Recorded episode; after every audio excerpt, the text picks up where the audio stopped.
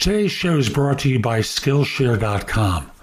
At Skillshare.com, they have thousands of classes available not just simply about business or job hunting, but lots of different classes on a host of different subjects. Almost anything you can think of, and they have one low price associated with your learning. They have classes about particular technologies you can learn, pottery, public speaking. I have a half dozen of my classes about job hunting there writing, photography, film, almost anything you can think of, they have Skillshare classes available. Now, if you use my link, thebiggamehunter.us forward slash Skillshare, they'll offer a free trial and 30% off if you decide to join. There's a lot to learn, and Skillshare is a place where you can learn it. Now, let's get back to today's show.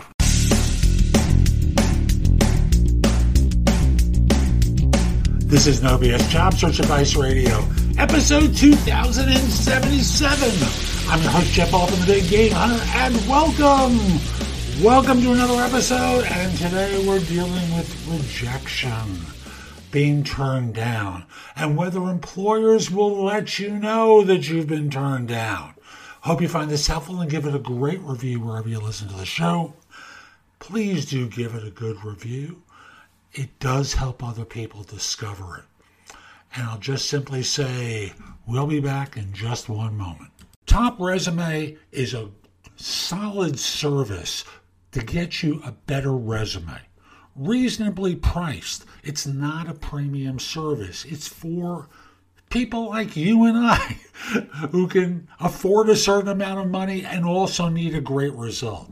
And even better, they have a, plan through a firm that allows you to stretch your payments for service over the course of the year to something like 20 some odd dollars or 30 some odd dollars per month so that you don't have to write a large check, which right now, if you're not working, is really important to you.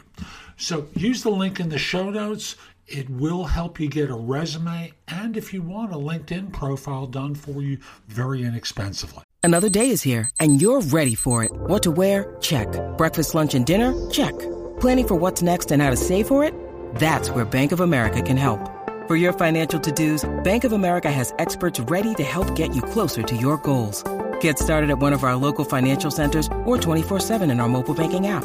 Find a location near you at bankofamerica.com slash talk to us. What would you like the power to do? Mobile banking requires downloading the app and is only available for select devices. Message and data rates may apply. Bank of America and a member FDIC.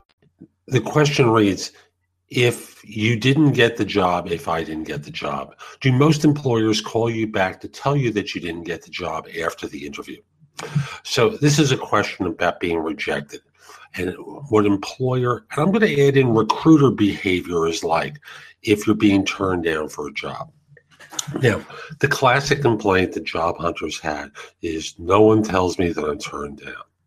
But they do tell you, it's just the language that they use doesn't make it obvious to you.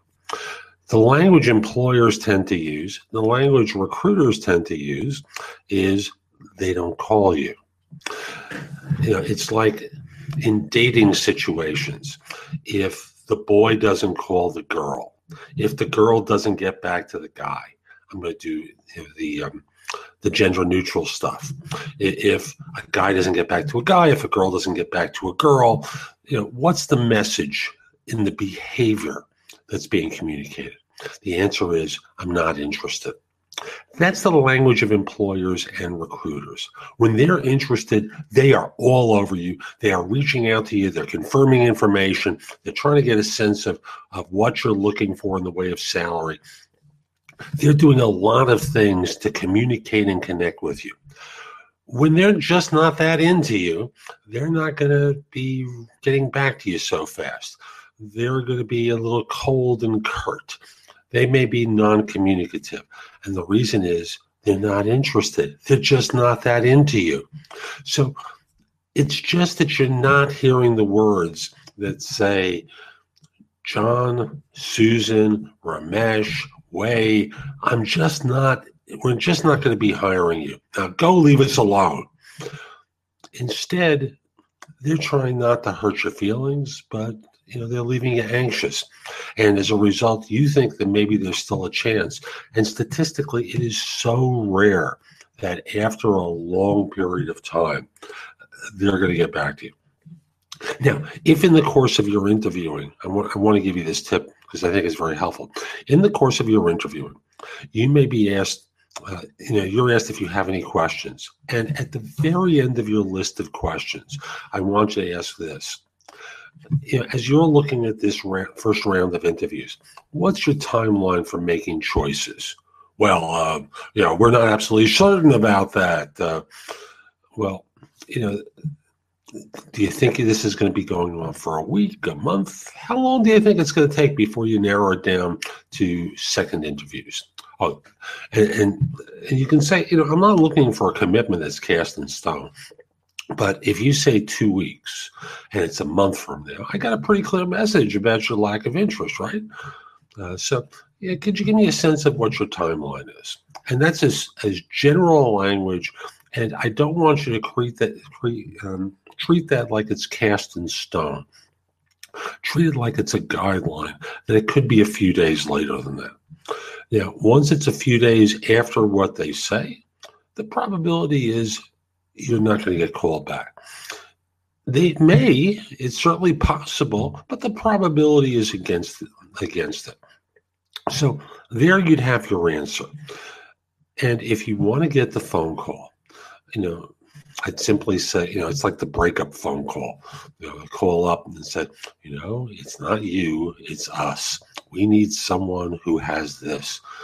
You know, a lot of firms don't want to do it. Now it's U.S. centric uh, answer that I'm going to give here, but you know the short version is it's not in their interest. It's a waste of time for them. You know, all that's going to happen is you're going to hear something, get angry, and argue with them. And why should they want to put themselves through that? Now, in other nationalities, there may be different reasons for it, but generally, firm, you know, pe- firms don't want to make that phone call, and recruiters clearly don't want to make that phone call. You know, I'll speak as a recruiter. I've had situations where people argue with the feedback that I'm relaying from my client, but they didn't ask me about that. Well, often what it is is they're extrapolating information based upon the answers that you did give to give them a clear idea uh, that you haven't done what they didn't ask you to do, uh, didn't ask you about. There are indirect ways that firms can probe in the course of the interview to get their answer. So recognize that you know you're turned down. There's no arguing. They don't want to put themselves through it. Treat their silence as your answer. That's probably the best advice I can give you. So that's today's show. I hope you found it helpful. And if you did, I've got a lot that's in the show notes that will help you. Go there, take a look at some of the things I highlight. I know it can help you with your search.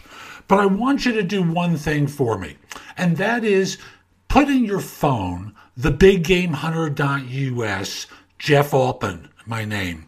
And when you need help, when you need advice, when you have a question, come over to the website, go exploring in the blog, contact me for coaching or because you have a question.